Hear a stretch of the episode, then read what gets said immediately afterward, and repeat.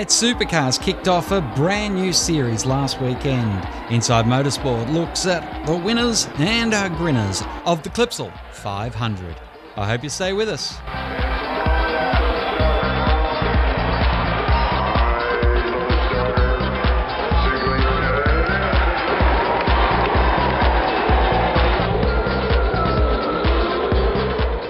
Craig Lowndes will go into the record book as being the first winner in the new generation of V8 supercars, but on Sunday it was Shane Van Gisbergen who managed to take the victory and the Clipsal 500 trophy with him. It's been been great. It's been pretty overwhelming, overwhelming, but uh, very stoked to put a good race together. Got off the line all right today, had it in gear, which was awesome, and then uh, uh, Mark passed me, but we were able to get by him and uh, yeah, it was pretty interesting. It was a tough race. I um, had good speed first stint, second stint as well. But when I got behind Jamie, these cars seemed to get pretty hot very quick. So I my pace stopped, and then I backed off from him and got going again. But uh, I knew that our last stop would be shorter. We had a gap, and we just managed it.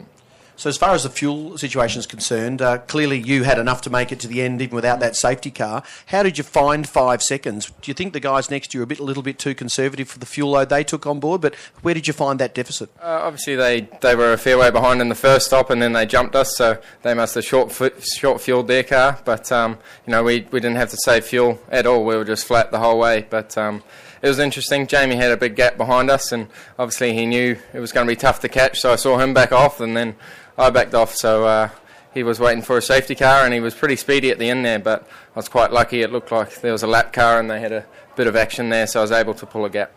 Your first career win came on the streets of Hamilton in front of a rapturous home crowd. Second career win was uh, up at Hidden Valley.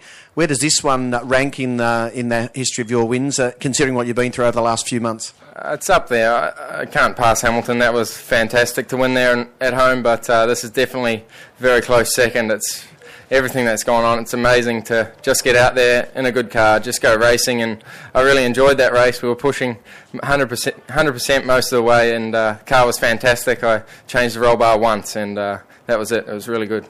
Fantastic effort. Uh, well done on your third career win to you and your team. Jamie, a much better day today. Can you describe what you did differently or what you may have done differently to the car to be happier with your lot? Uh, yeah, much better today. Um, it was a bit of a handful yesterday, and I was, I was very, very slow. But um, yeah, we uh, we found a quite a big issue with the car last night, so um, gave it a tweak today, and now I'm sort of back on par with uh, with the other guys and can race it out. But uh, yeah, still can't get over the uh, the fact that the Kiwis won the first round. You know, it's that hurts, but uh, no, no, Shane, Shane and his team did a uh, did an unbelievably good job. The uh, the pace out there was uh, was pretty hot. I'm not sure if the TV showed it, but uh, we are going flat stick the whole way. It was good not to be on fuel conserve. You know, mixture number four. We were just flat out from uh, from where to go. Um, yeah, the, the, stops. Yeah, of course we, we come in early, so uh, we had a little bit less fuel. So of course I had to be a good five seconds up the road to uh, to stay in front on the last stint, which I wasn't. So um, we were we were the second quickest car today, and um, yeah, we'll, we'll, walk away and learn, and uh, yeah, bring on uh, bring on wherever the next one is, Grand Prix. and you sit second in the championship as well. Of course, I should make uh, mention of the fact that uh, it's the first time anyone other than Craig, Jamie, uh, Will Davison or Mark Winterbottom have actually scored a race victory since November 2011. So you've broken a long run of events too, Shane Van Gisbergen. So uh, you can fly that Kiwi flag high.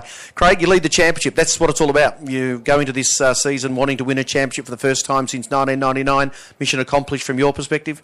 Oh, look, it is. It's sort of uh, a little bit disappointed today with the car speed. Um, you know, we, we didn't quite have it uh, as, as well as we did yesterday. There's a, there's a number of reasons. So we'll, uh, uh, as Jamie said, we'll live and learn, and we'll, we'll move away from here. And uh, we're very thankful, obviously, to uh, to score a third. We uh, had a very poor qualifying, uh, which was a number of reasons, and uh, and of course.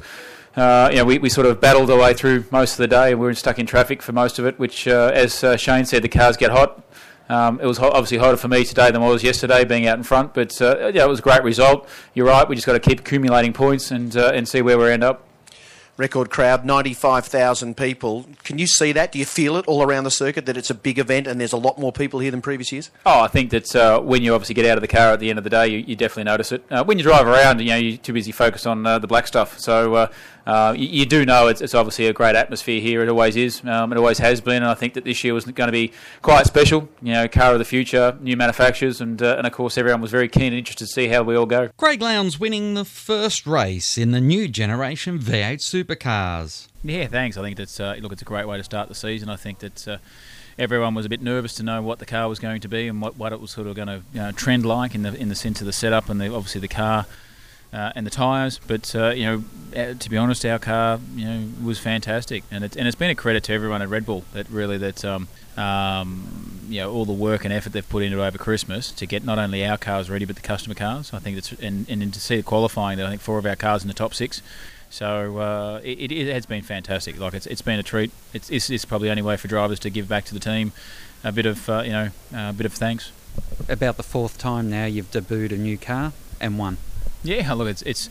I think it's just a, it's a, strength of the team. I think that's uh, the way it is. It's uh, you know Roland is very focused on, on maintaining a you know a high standard of engineering, um, and of course you know having Red Bull on, on board now is, is just uh, sort of uh, implemented you know just a you know a, complete package. You know we've definitely got uh, um, great support. Uh, you know it's it's and again, it's just, it's nice to come out of the, out of the box with a brand new car, brand new sponsor. You know, win on debut.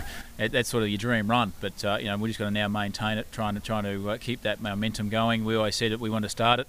We've started it. Now we just need to keep it going. Congratulations. Cheers. Thank you.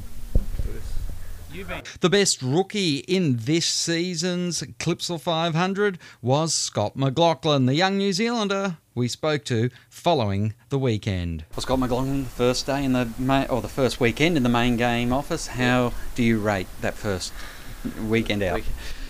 Uh, good, like outstanding for me. I um, you know, our aim was top 15. My aim was top 15 coming into here, and um, to come away top 10 the whole time. Um, the whole weekend we'll be in the 10, so massive weekend for me, the team. Um, full credit to the boys for bringing me an awesome car, and Richard Holloway, my engineer, who's got a lot of experience on his belt and um, and ran a pretty good strategy. So very happy.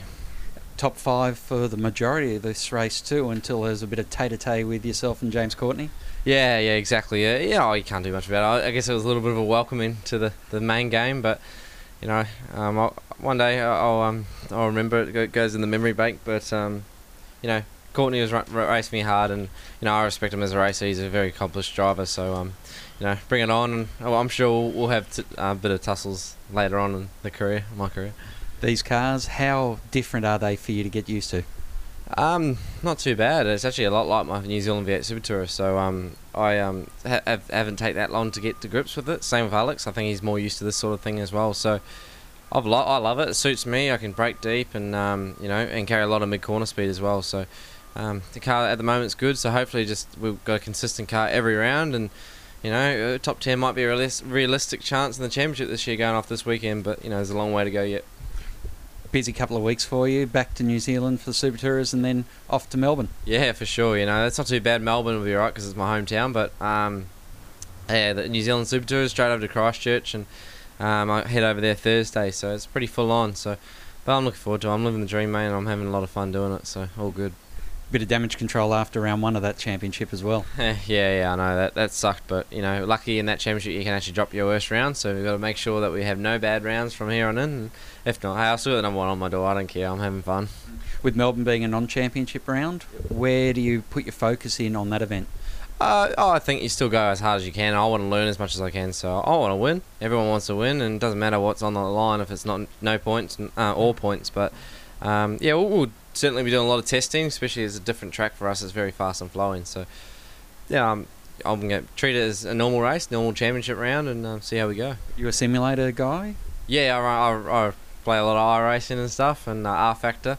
Um, I've got a SimWorks simulator. Um, I was lucky to be hooked up with by them, so yeah, I, am on that a lot. Um, probably not as much now because I live by myself and Mum doesn't cook for me, so I got to cook my meals. But apart from that, I'm, I, I'm into it. Yeah.